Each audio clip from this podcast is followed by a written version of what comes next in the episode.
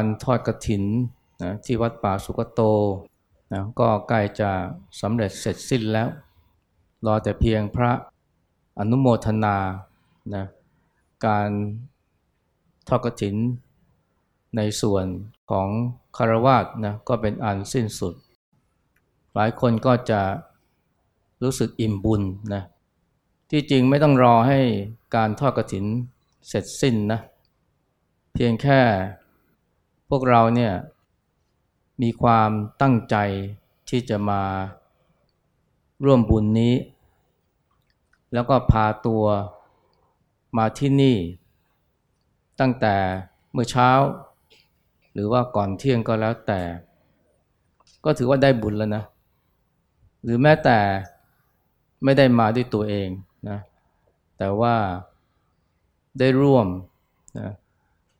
ในการ ทำให้บุญกระถินนี้เกิดขึ้นได้ เช่นอาจจะจัดหาผ้ากระถินมาถวาย หรือว่าช่วยบอกบุญให้สาธุชนได้มาร่วมทำบุญกระถินในวันนี้ แม้การทอดกระถินยังไม่เริ่ม ก็ถือว่าบุญนั้นได้สำเร็จแล้ว ส่วนผลที่เกิดขึ้นนะจากความตั้งใจและความเพียรพยายามของเรา อันนั้นก็เป็นอีกส่วนหนึ่ง แต่เราไม่ต้องรอให้ผลเกิดขึ้น ต่อหน้าต่อตาเรา หรือว่าไม่ต้องรอให้การทำบุญนั้นเสร็จสิ้นครบถ้วนกระบวนการ ก็ขอให้ได้ตระหนักว่าบุญได้ เกิดขึ้นกับพวกเราแล้ว เพราะว่าจริง ๆแล้วเนี่ย เพียงแค่เรามีความตั้งใจ มีเจตนา แล้วก็ได้ลงมือทำอันนี้ก็ถือว่าการทำบุญได้เกิดขึ้นแล้ว แล้วก็เสร็จสิ้นแล้วก็ว่าได้ แต่หลายคนเนี่ยไปเข้าใจว่าต้องรอให้ผลบังเกิดขึ้นซะก่อน หรือว่าการทอดนะเสร็จสิ้นครบถ้วนกระบวนการเสียก่อนนะจึงจะได้บุญอันนั้นที่จริงแล้วก็ไม่ใช่ เวลาเราทำอะไรก็ตามแม้กระทั่งทำงานบุญเนี่ยเราก็มักจะตั้งเป้าเอาไว้นะบางทีก็ตั้งเป้าที่ยอดเงินนะว่า น่าจะได้เท่านั้นเท่านี้ แล้วพอเราเอาใจไปไปปักอยู่ที่ เป้าหมายหรือผลสำเร็จครั้นผลนั้นไม่เป็นไปอย่างที่ต้องการ หรือว่ายอดเงินไม่ถึงเป้านะจิตก็เศร้าหมอง แต่ถ้าว่าได้ตระหนักว่าเมื่อเรามีศรัทธามีเจตนาและมีความเพียรพยายามทำครบถ้วนแล้วนะส่วนผลนั้นนะเป็นอีกส่วนหนึ่ง ไม่ว่าผลจะเกิดขึ้นอย่างไร หรือเกิดขึ้นหรือไม่อย่างที่ตั้งใจ ทั้งหมดที่เราได้ทำเนี่ย มันก็ถือว่าทำให้บุญเนี่ยได้สำเร็จแล้ว อย่าไปเข้าใจว่าบุญเนี่ยมันไปอยู่ขึ้นอยู่กับผลที่เรามุ่งหวัง ถ้าได้ผลอย่างที่ตั้งใจก็ได้บุญ ถ้าไม่ได้ผลอย่างที่ตั้งใจนะ บุญก็ลดน้อยถอยลง ไม่ใช่เช่นนั้นเลย การประกอบเหตุนะตรงนี้แหละเป็นตัวบ่งชี้นะถึงบุญที่จะเกิดขึ้น เราต้องแยกระหว่างการประกอบเหตุกับผลที่เกิดขึ้น เมื่อเราทำเหตุให้เต็มที่แล้วนะอันนี้ก็ถือว่าบุญได้เกิดขึ้นแล้ว นะส่วนผลจะเป็นอย่างไรมากหรือน้อย ตรงตามคาดหวังหรือไม่นะนั่นเป็นอีกส่วนหนึ่ง ถึงแม้จะไม่เกิดขึ้นอย่างที่ตั้งใจนะมันก็ไม่ได้ทำให้บุญ ที่เราได้บำเพ็ญนนั้นลดน้อยถอยลงไปเลย มีเรื่องเล่าว่าสมัยที่หลวงพ่อโตนะท่านยังมีกำลังวังชา ท่านจะไปทอดกระถินที่อ่างทอง วัดท่านเนี่ยอยู่วัดระฆัง ก็ต้องนั่งเรือ กว่าจะไปถึงอ่างทองนี่ก็ต้องข้ามวันข้ามคืน กลางทางเนี่ยดึกแล้วท่านก็เลย พักอยู่ที่โบสถ์แห่งหนึ่งนะริมแม่น้ำส่วนเรือที่ท่านขน เครื่องทยธรรมสำหรับไปร่วมงานกระถินนั้นเนี่ยซึ่งมีอยู่เต็มเรือ ก็ให้เรือเนี่ยจอดไว้นะที่ท่าน้ำตัวหลวงพ่อเนี่ยไปนอนในโบสถ์แล้วก็มีคนเรือนะเฝ้าเรือเอาไว้ แต่บอกว่า คนเรือเนี่ยนะ หลับ แล้วหลับสนิทด้วยคงเพราะเหนื่อย กลางดึกเนี่ยโจรเห็นหลวงพ่อโตนะขนเครื่องทายธรรมมาเต็มเรือ ก็เลยนะเอาเรือมาเทียบกลางดึก แล้วขนเครื่องทายธรรมทั้งหลายที่หลวงพ่อโตเตรียมเอาไว้ จนหมดเลยนะไม่เหลือเลยนะ วันรุ่งขึ้นพอหลวงพ่อโตทราบว่า เครื่องใช้ธรรมทั้งหมดที่ขนมาจากวัดระฆัง ไม่เหลือแม้แต่ชิ้นเดียว แทนที่ท่านจะโกรธท่านกลับดีใจท่านก็ยิ้มนะและเมื่อท่านพายเรือกลับวัดระฆังนะกลางทางเนี่ยชาวบ้านเห็นหลวงพ่อโตก็ ถามหลวงพ่อโตว่า ทอดกระถินเสร็จแล้วเหรอหลวงพ่อบอกทอดเสร็จแล้วจ้า เอาบุญมาแบ่งมาให้ด้วย เอาบุญมาฝากด้วย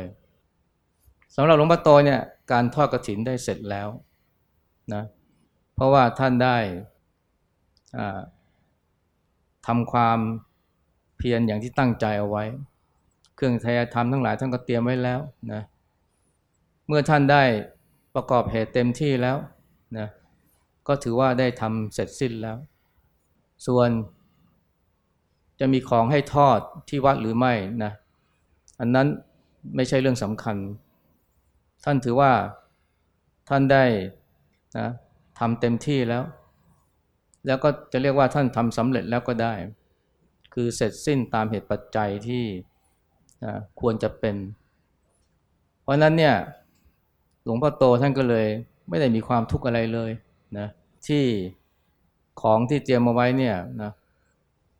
ไม่สามารถจะนำไปทอดที่วัดที่อ่างทองได้ จะเรียกว่าหลวงพ่อโตท่านให้ความสำคัญนะกับความเพียรนนะเมื่อได้ทำความเพียรได้ครบสำเร็จเสร็จสิ้นแล้วนะก็ถือว่าน่าพอใจแล้ว ส่วนที่เหลือนะก็เป็นเรื่องของเหตุปัจจัย ซึ่งท่านไม่อาจควบคุมได้ คนเราเนี่ยเวลาทำอะไรก็ตามเนี่ย ถ้าเราให้น้ำหนักกับการสร้างเหตุปัจจัยนะแล้วทำเต็มที่ส่วนผลจะเป็นอย่างไรเป็นอีกเรื่องหนึ่ง เราจะทำงานได้อย่างมีความสุข ไม่ใช่เฉพาะงานบุญเท่านั้นนะแม้จะเป็นงานอย่างอื่นนะจะเรียกว่าเป็นงานทางโลกก็ได้ สมัยที่ท่านอาจารย์พุทธทายังมีชีวิตอยู่ ส่วนโมกพรารามเนี่ยก็มีการก่อสร้างอาคารอยู่เรื่อยๆ มีคราวหนึ่งนะคณะสงฆ์กับหลวงพ่อก็ดำริสร้างอาคารที่ชื่อว่าธรรมนาวา เรียกสั้นๆว่าเรือ ก็เช่นเดียวกับอาคารทั้งหลายที่สวนโมก คือใช้เวลานานหลายเดือน มีโยมคนหนึ่งเนี่ยคุ้นเคยกับสวนโมกและท่านอาจาพุทธทาส มากราบหลวงพ่อ แล้วก็ถามว่า เรือสร้างเสร็จหรือยัง หลวงพ่อท่านก็ตอบว่าเสร็จแล้วโยมคนนั้นก็แปลกใจเพราะเมื่อสองสามเดือนก่อนเนี่ยเรือเนี่ยเพิ่งสร้างไปได้แค่ครึ่งเดียวทำไมเนี่ยแค่สองสามเดือนผ่านไปเรือเสร็จแล้ว ดีใจนะไปดูบอกว่าเรือก็ยัง สร้างเกินครึ่งไม่ถึงไหน ก็เลยกลับมาถามท่านอาจารย์พุทธทาสว่าตาอาจารย์เรือยังสร้างไม่เสร็จเลยทำไมถึงบอกว่าสร้างเสร็จแล้ว หลวงพ่อท่านก็ตอบว่า เสร็จแล้ว เสร็จทุกวัน วันนี้ก็เสร็จพรุ่งนี้ก็เสร็จสำหรับถ้านอาจารย์พุทธทาสเนี่ย สิ่งสำคัญเนี่ยอยู่ที่การทำงานให้เต็มที่ เมื่อเราทำเต็มที่สร้างเหตุสร้างปัจจัยให้ครบถ้วนแล้ว ก็ถือว่าเสร็จ ส่วนผลจะเป็นยังไงเป็นอีกเรื่องหนึ่งสำหรับท่านแล้วเนี่ยการทำงานเนี่ยความสำคัญอยู่ที่ประกอบเหตุให้เต็มที่ ส่วนผลนั้นปล่อยให้เป็นเรื่องของเหตุปัจจัย ซึ่ง ไม่อยู่ในวิสัยที่เราจะควบคุมได้ เพราะฉะนั้นเนี่ยสำหรับท่าจาวุฒาเนี่ยเมื่อทำงานเต็มที่ตลอดทั้งวันแล้ว ถึงเวลาวางมือ ถึงเวลาวางอุปกรณ์ วางค้อน วางสิว ท่านก็ไม่ใช่วางแค่นั้น ท่านก็วางงานลงจากใจด้วย ถือว่าทำเสร็จแล้ว พียงแต่ว่าผลเนี่ยมันจะยังไม่ครบถ้วนสมบูรณ์ แต่คำว่าเสร็จของท่านเนี่ยคือว่าทำเหตุสร้างปัจจัย หรือทำความเพียรให้เต็มที่และครบถ้วนสำหรับผู้ปฏิบัติธรรมแล้วเนี่ยเมื่อสร้างเหตุ หรือว่าประกอบปัจจัยให้เต็มที่ครบถ้วนแล้ว ก็ปล่อยวางผลได้ ปล่อยให้ผลนั้นมันแสดงตัวออกมาเอง ซึ่งมันจะปรากฏอย่างไรก็ขึ้นอยู่กับที่เหตุปัจจัย ถ้าเป็นชาวจีนเขาก็เรียกว่าขึ้นอยู่กับฟ้าดิน อย่างมีภาษิตว่าเนี่ยความเพียรอยู่ที่มนุษย์ แต่ความสำเร็จอยู่ที่ฟ้าดินนะอันนี้พูดแบบจีนถ้าพูดแบบพูดก็คือว่าอยู่ที่เหตุปัจจัย ซึ่งจำนวนมากเราควบคุมไม่ได้ดังนั้นถ้าหากว่าเราทำงานเนี่ยเราไม่ใช่เพียงแต่ขยันขันแข็ง แต่ว่าเราวางใจถูก เราก็ทำงานได้อย่างมีความสุข และเมื่อถึงเวลาที่เราจะทำบุญนะงานบุญที่เราทำเนี่ย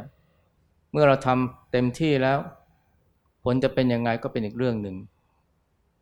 แต่เพราะเราทำเต็มที่นะจึงได้บุญเต็มๆอันนี้คือสิ่งที่เราพึงตระหนักนะเวลาเราทำความดีทำบุญ สร้างกุศลหรือทำอะไรก็ตาม เพียงแค่ความตั้งใจดี และการประกอบความเพียรอย่างเต็มที่นี่ก็ถือว่าเต็มที่แล้วนะแต่ถ้าเราวางใจไม่เป็นเราก็จะมีความทุกข์ และที่จริงแล้วเนี่ย ด้วยเหตุนี้นะเมื่อเราทำบุญเนี่ย สิ่งหนึ่งที่ขาดไม่ได้คือการรู้จักวางใจให้เป็น เพราะถ้าเราทำบุญแล้วแต่เราวางใจไม่เป็นเอาจิตไปตั้ง ไปจดจ่อให้ไปให้ค่ากับผลที่เกิดขึ้นไม่ว่าจะเป็นยอดเงิน หรือว่าจำนวนคนที่มา เราก็จะทุกข์ได้ง่ายทำบุญเนี่ยแต่ทุกข์เนี่ยเกิดขึ้นบ่อยนะ เพราะว่า วางใจไม่เป็น การวางใจให้เป็นเนี่ยเป็นเรื่องของธรรมะ เป็นเรื่องธรรมะ ไม่ว่าจะเป็นเข้าใจความจริงว่าสิ่งต่างๆ จะสำเร็จได้อยู่อยู่ที่เหตุปัจจัยมากมาย ซึ่งจำนวนมากเราควบคุมไม่ได้ เช่นดินฟ้าอากาศ ตั้งใจเต็มที่เลย มาออกโรงทาน แต่ฝนตกหนักนะคนมาก็น้อย คนมาอุดหนุนก็ไม่มาก ถ้าวางใจไม่เป็นก็ทุกข์นะ คิดว่าได้บุญน้อยแต่ที่จริงบุญเนี่ยมันได้ตั้งแต่นะตั้งใจแล้วก็เตรียมข้าวของมาตั้งโรงทานแล้ว แต่พอถึงเวลาแล้วเนี่ยนะ มันจะเป็นไปอย่างที่ตั้งใจหรือไม่เนี่ย อยู่ที่เหตุปัจจัยที่เราควบคุมไม่ได้ ซึ่งไม่ใช่มีแค่ดินฟ้าอากาศนะแต่มีอีกมากดังนั้นทำบุญเนี่ยนะจะต้องวางใจให้เป็น และถ้าเราเข้าใจธรรมะนะเราน้อมธรรมะมาใส่ตัว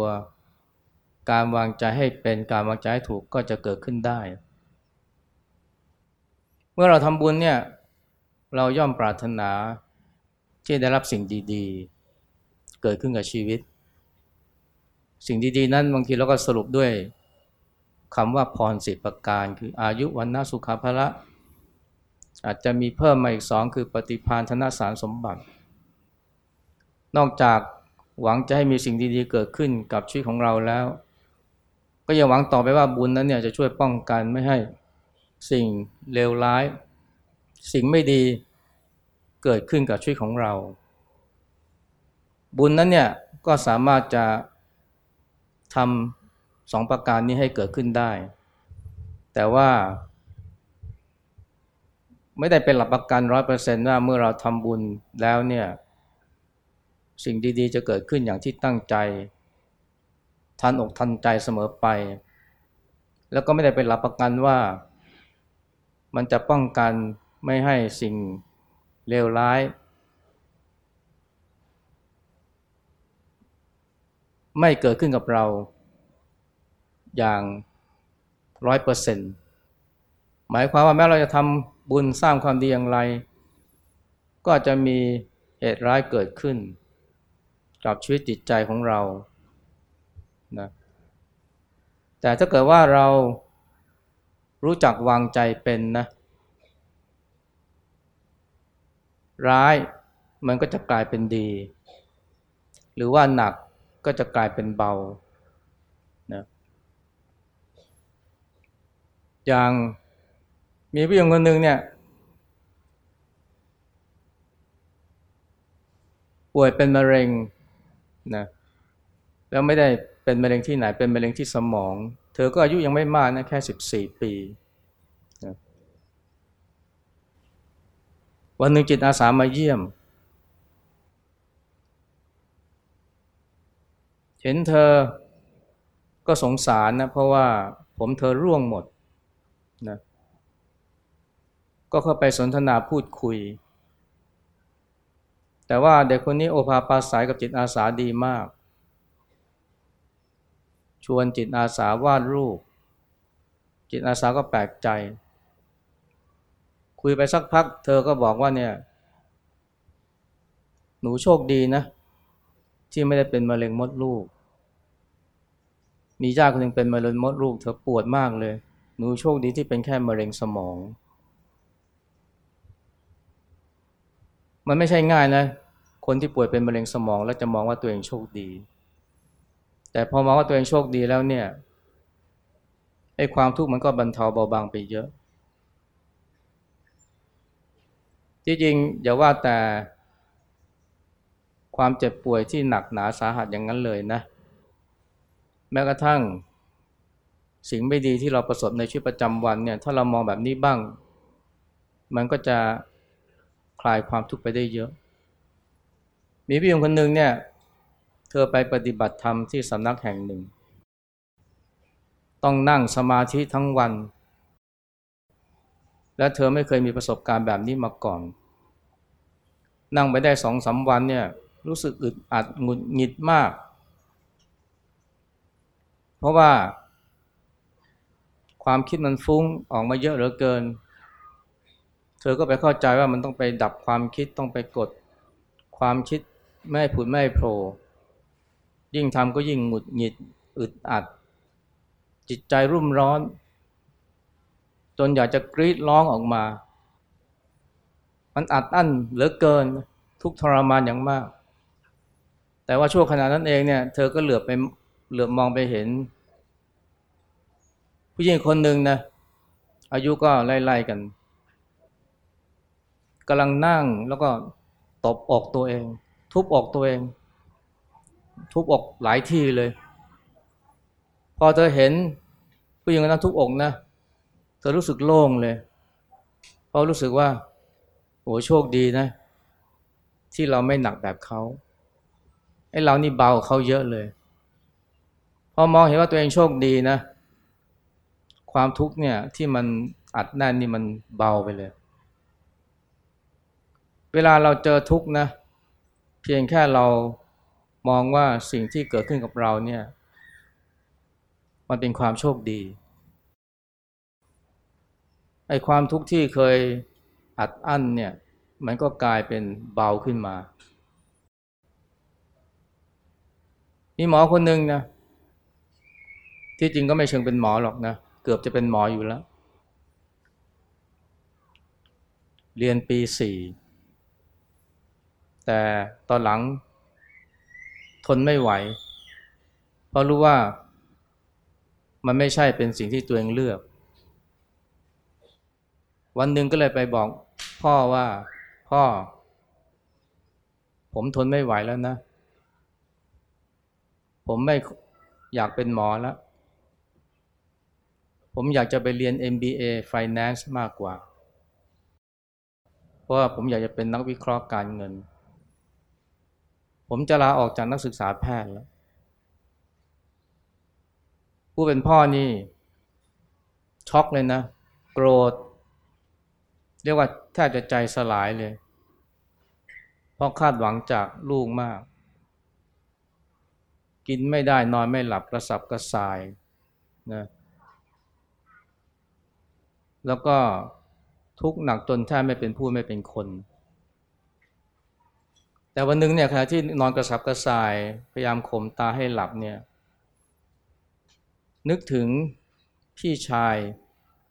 ซึ่งเป็นหมอใหญ่ พี่ชายคนนี้เนี่ยลูกเขาเนี่ยพิการแต่กำเนิด ช่วยตัวเองไม่ได้เลย ผู้เป็นพ่อเนี่ย มีความทุกข์มาก สุดท้ายต้องไปหาเหล้ามาดับทุกข์ จนเป็นโรคสุราเรื้อรัง แล้วก็ตายก่อนวัยอันควร พอเขานึกถึงลูกของพี่ชายเนี่ย ได้คิดเลยนะว่า ตัวเองโชคดีนะ ลูกชายของเราสุขภาพก็ดี แข็งแรง ไม่เก่งมะเรเกเร อีกทั้งเขายังรักในสิ่งที่ อีกทั้งเขายังรู้ว่าในวิชาที่เขารัก และเชื่อว่าถ้าเขาเรียนวิชาที่เขารักเขาก็จะประสบความเจริญได้ไม่ยาก พอมองแบบนี้นะว่าตัวเองโชคดีนะกว่าพี่ชายนะ ใจมันโล่งเลยนะ หายทุกข์เลย นี่เป็นเพราะอะไรนะ ราะการที่รู้จักมอง รู้จักวางใจ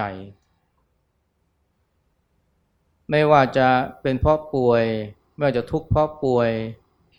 ไม่ว่าจะทุกข์เพราะอึดอัดจากการปฏิบัติ หรือไม่ว่าจะทุกข์เพราะว่าลูกชายไม่เป็นไปอย่างที่ตั้งใจ แต่ความทุกข์ทั้งมวลเนี่ยมันก็จะเบาลง เมื่อเรามองว่าเราโชคดี อันนี้ก็เป็นวิธีการมองแบบหนึ่งนะ ซึ่งมันเชื่อเห็นเลยนะว่า สุขหรือทุกข์เนี่ยมันอยู่ที่ใจ อยู่ที่การวางใจ และที่จริงเนี่ยเวลาเรามองว่าเราทุกข์เพราะว่ามีสิ่งไม่ดีเกิดขึ้นเนี่ย จริง ๆ แล้วเนี่ยความทุกข์เนี่ยมันเริ่มต้นจากการที่เรามองสิ่งนั้นว่ามันไม่ดี อันนี้ทางพุทธ ทางพระเรียกว่าการปรุงแต่ง อะไรที่เกิดขึ้นกับเราเนี่ย จะสุขหรือทุกข์อยู่ที่ว่าการปรุงแต่งในใจเรา ถ้าปรุงแต่งว่าดีก็ไม่ทุกข์ถ้าปรุงแต่งว่าเลวก็ทุกข์ถ้ามองว่ามันน้อยก็ทุกข์ถ้ามองว่ามันมากก็ไม่ทุกข์หลวงพ่อชาท่านบอกว่าเนี่ยไม้เนี่ยนะ ถ้าเกิดเราต้องการไม้ที่ยาวกว่านั้น ไอ้ไม้ที่มันอยู่ข้างหน้าเรา มันก็สั้น แต่ถ้าเราต้องการไม้ที่สั้นกว่านั้น ไอ้ไม้ที่อยู่ข้างหน้าเรา มันก็ยาวพูดอีกอย่างนึงคือมากหรือมากหรือน้อยสั้นหรือยาวอยู่ที่ความอยากของเรา ดีหรือชั่ว นะก็เหมือนกันนะอยู่ที่การปรุงแต่งในใจเรา พ่อของนักศึกษาแพทย์เนี่ยเนื่องจากได้มีการให้ค่าหรือปรุงแต่งว่า เรียนหมอดีกว่าเรียนการเงินหรือไฟแนนซ์ก็ทุกเมื่อลูกนะเลิกเรียนหมอมาเรียนไฟแนนซ์ แต่ถ้าเกิดว่าให้ค่ากับการเรียนไฟแนนซ์ว่ามันดี แกก็ไม่ทุกข์ตั้งแต่แรกแล้ว เมื่อรู้ว่าลูกจะขอไปเรียนไฟแนนซ์นั่นจะว่าไปแล้วเนี่ย การที่ลูกเนี่ยเลิกเรียนหมอมาเรียนไฟแนนซ์เนี่ย มันไม่ได้เป็นเหตุแห่งความทุกข์ของผู้เป็นพ่อนะ แต่เป็นเพราะผู้เป็นพ่อเนี่ยไปให้ค่า กับการเรียนไฟแนนซ์ว่ามันต่ำต้อยกว่าการเรียนหมอ พอลูกเลิกเรียนหมอมาเรียนไฟแนนซ์พ่อก็เลยทุกข์แต่ถ้าปรับใจใช่ไหมว่าเนี่ยให้เรียนไฟแนนซ์มันก็ไม่ได้ต่ำต้อยกว่าการเรียนหมอ พ่อจะทุกข์ได้อย่างไร หลายสิ่งหลายอย่างนะที่มันสร้างความทุกข์ให้กับเราเนี่ย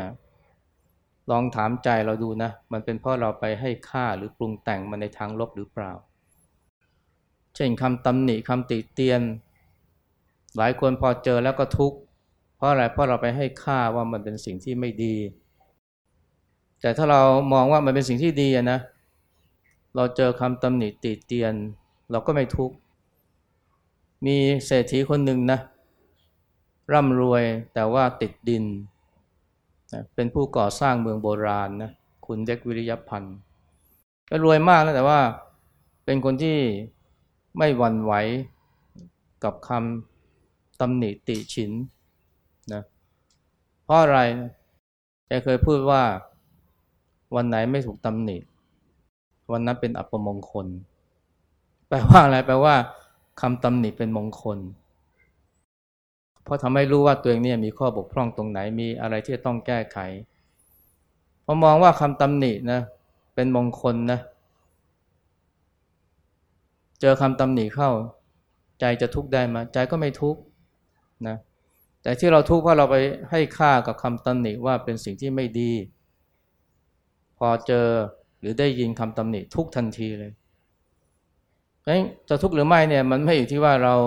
เจอคำตำหนิหรือไม่นะมันอยู่ที่ว่าเราให้ค่าหรือปรุงแต่งนะคำตำหนินั้นอย่างไร ถ้าเราให้ค่าไปในทางลบเราก็ทุกข์แต่ถ้าเราให้ค่าไปในทางบวกนะว่าเป็นประโยชน์เป็นมงคลเราก็ไม่ทุกข์นะเ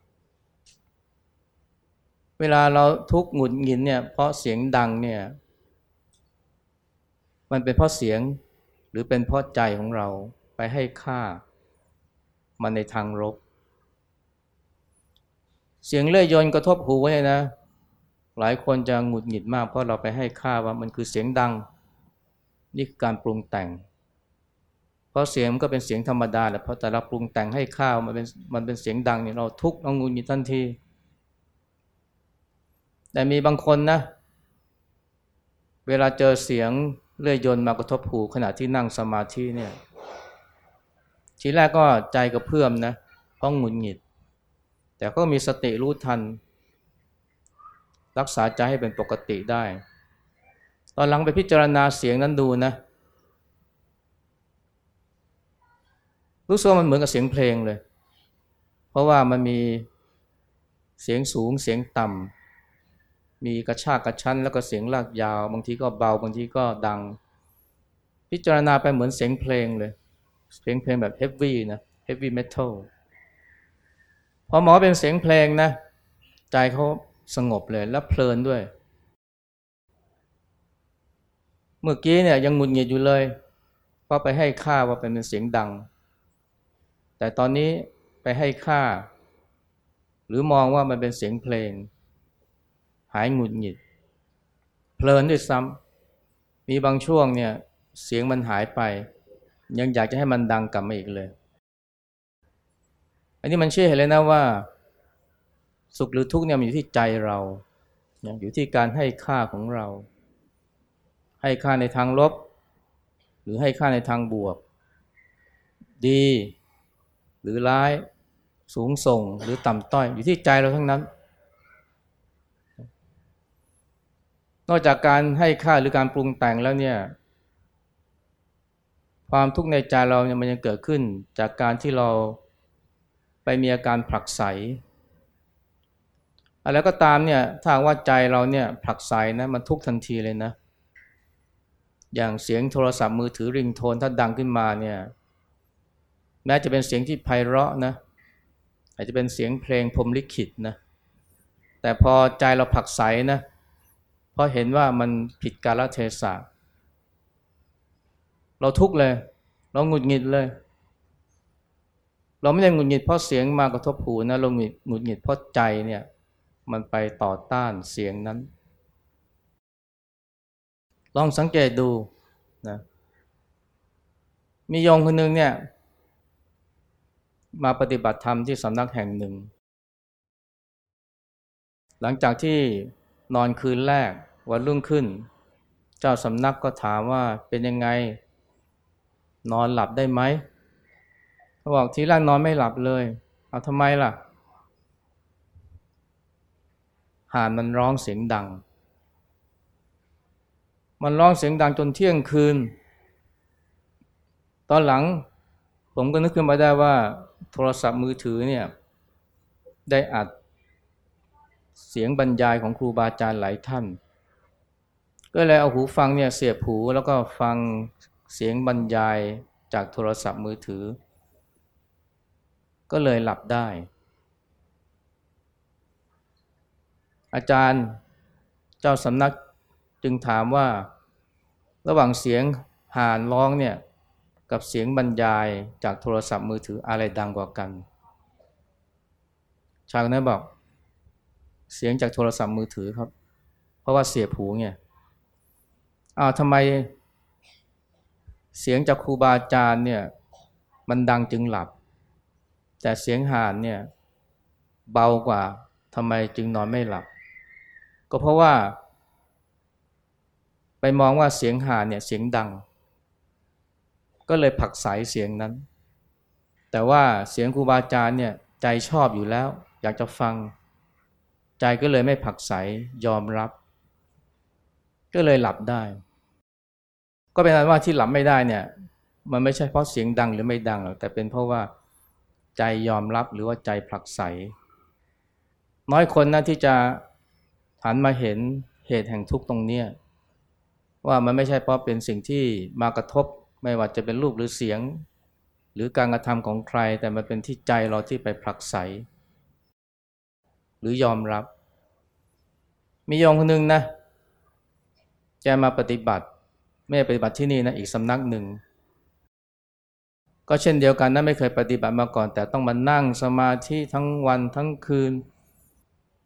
ปวดเมื่อยตั้งแต่วันแรก วันที่สองก็ยิ่งปวดยิ่งเมื่อย วันที่สามยิ่งหนักเข้าไปใหญ่ ก็พยายามที่จะให้กำลังใจตัวเองว่าทนอีกหน่อยทนอีกหน่อย แต่ผ่านไปหนึ่งชั่วโมงแล้วก็ยังไม่มีการ ขยับไม่มีการปล่อยให้ผู้ปฏิบัติขยับขยื่นหรือว่าเดินลุก ความปวดมันรุนแรงนะจนกระทั่งรู้สึกเหมือนกับว่า กระดูกเนี่ยมันจะหลุดจากกัน เขาเนี่ยมันจะเดี้ยงให้ได้เลย แล้วใจก็นึกว่าเนี่ย ถ้านั่งนานกว่านี้อีกหน่อย ฉันตายแน่ ฉันตายแน่ ไม่ไหวแล้วจริง ๆ แต่พอถึงจุดหนึ่งนะ มันมีเสียงในหัวดังขึ้นมาว่า ตายก็ตายวะบอกว่าใจนี่โล่งเลยนะ โล่งเลย แล้วก็เหมือนกับโยมคนแรกเนี่ยที่พูดว่าเนี่ยอัดอั้นจนจะทนไม่ไหวเนี่ย แต่พอเห็น เพื่อนนักปฏิบัติ เอามือทบอกทุบอกตัวเองเนี่ย บอกว่าโล่งเหมือนกันเลย แล้วก็ตั้งแต่วันนั้นเนี่ยจนถึงวันที่ปิดคอร์สนี่ ไม่มีการทุรนทุรายเลยโยงคนนี้ก็เหมือนกันนะ พอมันมีเสียงในหัวในหัวขึ้นมาว่า ตายก็ตายวะ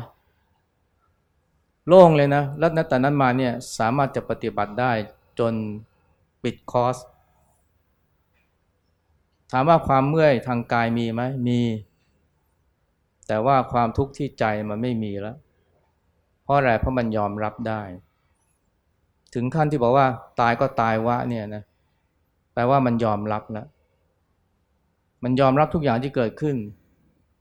พอยอมรับจิตก็ไม่ผักใสพอจิตไม่ผักใสเนี่ยนะก็ความทุกข์ที่เกิดขึ้นจากใจก็บรรเทาเบาบาง เหลือแต่ความทุกข์กายซึ่งเป็นเรื่องที่ทนได้ นนี้ก็เป็นเรื่องของการวางใจเหมือนกันนะ เวลาเราเจอสิ่งที่ไม่พึงประสงค์เนี่ย มันจะทุกข์มากหรือทุกข์น้อยเนี่ยมันอยู่ที่ใจของเรา นะ ซึ่งอาตมาใช้คำว่าการวางใจ ไม่ว่าจะเป็นการปรุงแต่งให้ค่า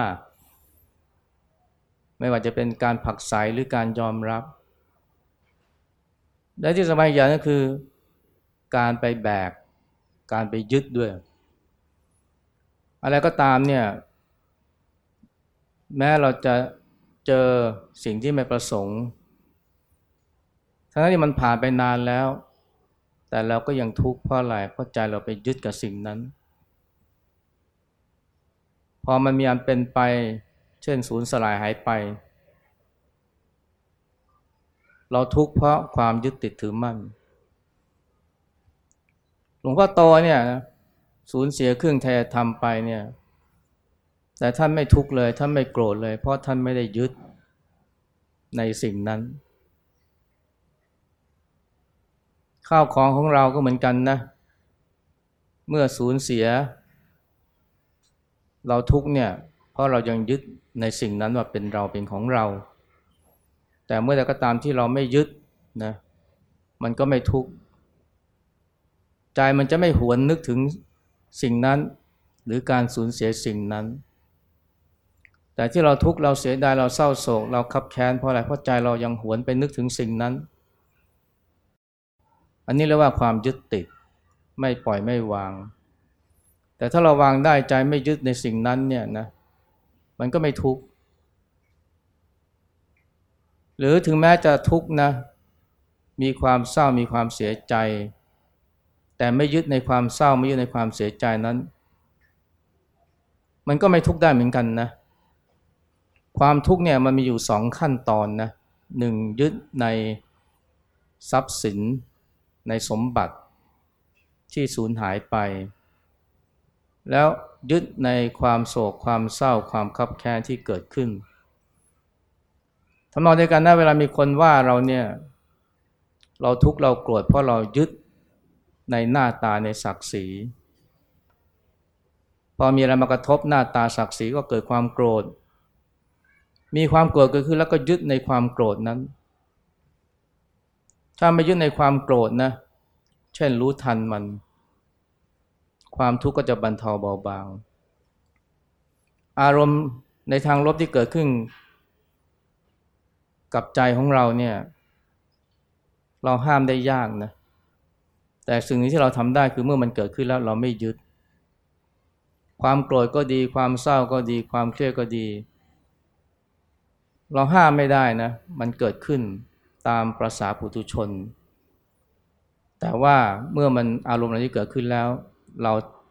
สิ่งที่เราทำได้คือรู้ทันแล้วก็ไม่ยึดนั้นเคยมีคนถามหลวงปู่ดูลตุโลว่าหลวงปู่มีความโกรธบ้างไหม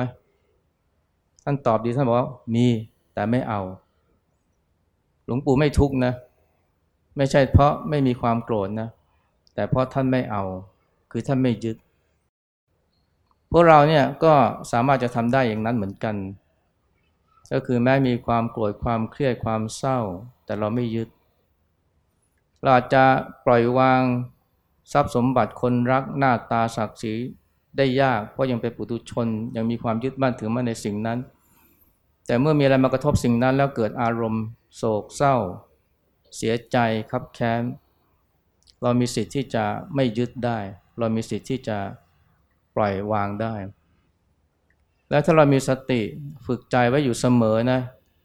เราจะสามารถรู้ทันในสิ่งเหล่านั้น ไม่ยึดไม่มาปล่อยให้ใจเนี่ยมาเป็นทุกข์ได้ แต่ที่จริงแล้วเนี่ยไม่ใช่เฉพาะความสูญเสีย หรือการกระทบ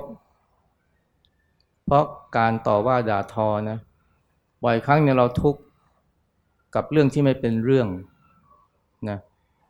เราเสียเวลาเสียอารมณ์ไปกับเรื่องไม่เป็นเรื่องเนี่ยเยอะมากในชีวิตประจำวันของเรา แต่เราไม่รู้ตัว มีคุณยายคนหนึ่งอายุแปดสิบกว่า นั่งรถโดยสาร กลางทางนี่มีผู้หญิงยังสาวเลยนะ เป็นผู้หญิง ทำงานมั้งสะพายกระเป๋าใบโต เห็นที่นั่งข้างๆของคุณยายว่าง ก็ทิ้งตัวลงตรงนั้น โดยไม่ระมัดระวังบอกว่ากระเป๋าเนี่ยก็ไปโดนหน้าคุณยายเท่านั้นไม่พอ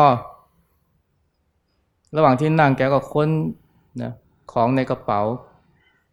กระเป๋าก็ไปโดนคุณยาย แต่คุณยายแกก็นิ่ง นั่งรถไปได้สองสามป้าย พอใกล้จอด รถใกล้จอด แกก็ลุกพรวดขึ้นมา กระเป๋าเนี่ย ก็เวียงจะไปโดนหัวคุณยาย แต่คุณยายแกคราวนี้รู้ทันก็เอามือกันเอาไว้ โดยที่ไม่ได้พูดอะไร ผู้ชายคนที่นั่งอยู่ข้างหลังเนี่ยเห็นเหตุการณ์มาตลอด ไม่พอใจก็พูดกับผู้หญิงคนนั้นเนี่ยว่า ระวังกระเป๋าคุณหน่อย มันไปโดนคนอื่นแล้ว ผู้หญิงคนนั้นก็หันมามองผู้ชายคนนั้นอย่างนิ่งเฉยไม่พูดอะไร แล้วก็ไม่ได้กล่าวคำขอโทษคุณยาย แล้วก็เดินลงจากรถไปเหมือนกับไม่มีอะไรเกิดขึ้น ผู้ชายคนนั้นก็เลยอดอดใจไม่ได้ก็เลยถามคุณยายว่าทำไมคุณยายจึงนิ่ง เมื่อเจอเรื่องแบบนี้ คุณยายตอบดีนะ คุณยายบอกว่า อะไรที่ไม่สำคัญเนี่ย ก็อย่าไปเสียเวลากับมันเลย เรื่องแบบนี้ ถ้าปล่อยไปได้ มันก็ไม่มีอะไรเกิดขึ้นประเดี๋ยวฉันก็ลืมแล้ว แต่ถ้าเราไปใส่ใจ ไปเอาเรื่องเอาราวกับมัน เห็นมันเป็นเรื่องใหญ่ ก็จะเกิดการทะเลาะวิวาทเกิดอารมณ์เสียเผื่อจะเสียทั้งวันกลับไปบ้านก็นอนไม่หลับฉะนั้นคุณยายก็เลยบอกว่าเนี่ย อย่าไปสนใจกับมันเลย แล้วแกก็พูดต่อที่บอกว่าเนี่ยฉันกับเธอและผู้หญิงคนนั้นเนี่ยก็นั่งอยู่บนรถคันเนี่ยเพียงแค่ชั่วคราว เดี๋ยวป้ายหน้าฉันก็ลงแล้ว อย่าไปงุนหงิดหัวเสียกับเรื่องแบบนี้เลย คุณยายพูดนี่ให้ข้อคิดที่ดีนะ เรื่องอะไรที่ไม่สำคัญก็อย่าไปเสียเวลากับมันเลย ถ้าเราไปใส่ใจเอาเรื่องเอาราวกับมัน เห็นมันเป็นเรื่องใหญ่เรื่องโต ก็จะเกิดการกระทบกระทั่งกัน คนทุกวันนี้เสียเวลาเสียอารมณ์ไปกับเรื่องเล็ก ๆ น้อยๆแบบนี้เยอะมาก เพราะไปให้ค่าไปให้ความสำคัญกับมันอาจจะเป็นเพราะยึดติดในความถูกต้องนะว่า หรือยึดติดในมารยาทนะจะต้องไม่มามีอะไรมากระทบฉันยึดติดในความถูกต้องว่าเนี่ยนี่ฉันมีสิทธินะในในในร่างกายของฉันเนี่ยอย่ามากระแทกกระเทือกอะไรกับฉันเนี่ยถ้าคิดแบบนี้นี่ก็ทุกนะเหมือนกับถ้ามีเสียงโทรศัพท์ดังในห้องเนี่ยนะที่จริงก็เป็นเรื่องเล็กน้อยนะแต่ถ้าไปหงุดหงิดหัวเสียกับมันนะเราขาดทุนนะและแน่ถ้าเรารู้จักวางใจเสียบ้างนะ ดูแลใจให้ดี อย่าไปเสียเวลาเสียอารมณ์ไปกับเรื่องเล็กน้อย อย่าไปเอาเรื่องเอาราวกับเรื่องที่ไม่ใช่สาสำคัญ ปัญหาคือทุกวันนี้คนเราเนี่ย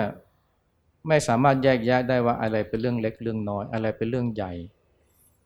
เห็นทุกอย่างเป็นเรื่องใหญ่ไปหมด นะเพื่อนบ้านส่งเสียงดังก็เป็นเรื่องใหญ่นะใครทำอะไรไม่ถูกใจขวางหูขวางตาก็เป็นเรื่องใหญ่ สุดท้ายหาความสงบเย็นในจิตใจไม่ได้เลย ทั้งที่เวลาในชีวิตของเราก็เหลือน้อยไปทุกทีทุกที เอาเวลาที่มีอยู่เนี่ยซึ่งมีคุณค่าเนี่ยมาใส่ใจกับเรื่องสำคัญดีกว่าไอ้เรื่องที่ไม่เป็นเรื่องไอ้เรื่องเล็กน้อยเนี่ยปล่อยมันไปเถอะนะอย่าไปเอาถูกเอาผิดกับมันมากนะเพราะว่า เราไม่สามารถจะให้ทุกอย่างในโลกนี้มันถูกต้องได้อาตมาก็กล่าวพอสมควรนะก็หวังว่าจะให้ข้อคิดนะที่เป็นประโยชน์นะในการดำเนินชีวิต ให้สมกับที่เราได้มาทำบุญในวันนี้ อย่างที่บอกนะก็คือว่าทำบุญแล้วต้องรู้จักวางใจให้ถูก และการวางใจให้ถูกเนี่ยเป็นเรื่องของธรรมะ นะพูดง่ายคือว่าทำบุญแล้วเนี่ยก็อย่ามองข้ามธรรมะนะน้อมนำธรรมะมาใช้ในการรักษาจิตรักษาใจ เพื่อไม่ให้ความทุกข์มากุ้มรุมจิตใจ สามารถจะเผชิญกับสิ่งต่างๆ ด้วยใจที่ไม่ทุกข์หรือยิ่งกว่านั้นคือไม่เห็นอะไรที่จะเป็นทุกข์เลย เพราะทุกอย่างมันอยู่ที่ใจของเรา หลวงพ่อเขียนท่านสอนอยู่เสมอนะว่าให้รู้จักเปลี่ยนทุกข์ให้กลายเป็นความไม่ทุกข์และถ้าเรารู้จักเปลี่ยนทุกข์ให้กลายเป็นความไม่ทุกข์ได้เนี่ยใจเราก็จะสงบ และเปลี่ยนทุกข์เป็นความไม่ทุกข์เนี่ยมันไม่ได้เปลี่ยนที่ไหนนะเปลี่ยนที่ใจเรา ไม่ใช่เปลี่ยนที่คนอื่น เพราะเปลี่ยนด้วยคนอื่นเนี่ยมันยาก แต่เปลี่ยนที่ใจเรามันอยู่ในวิสัยที่เป็นไปได้ ก็ขออนุโมทนา ญาติโยมทุกท่านนะทั้งที่มาในที่นี้แล้วก็อยู่ที่บ้านที่ได้มาร่วมกันทำบุญกระถิน ทั้งด้วยการถวายปัจจัย ถวายผ้า แล้วก็มาร่วมกันตั้งโรงทาน รวมทั้งมา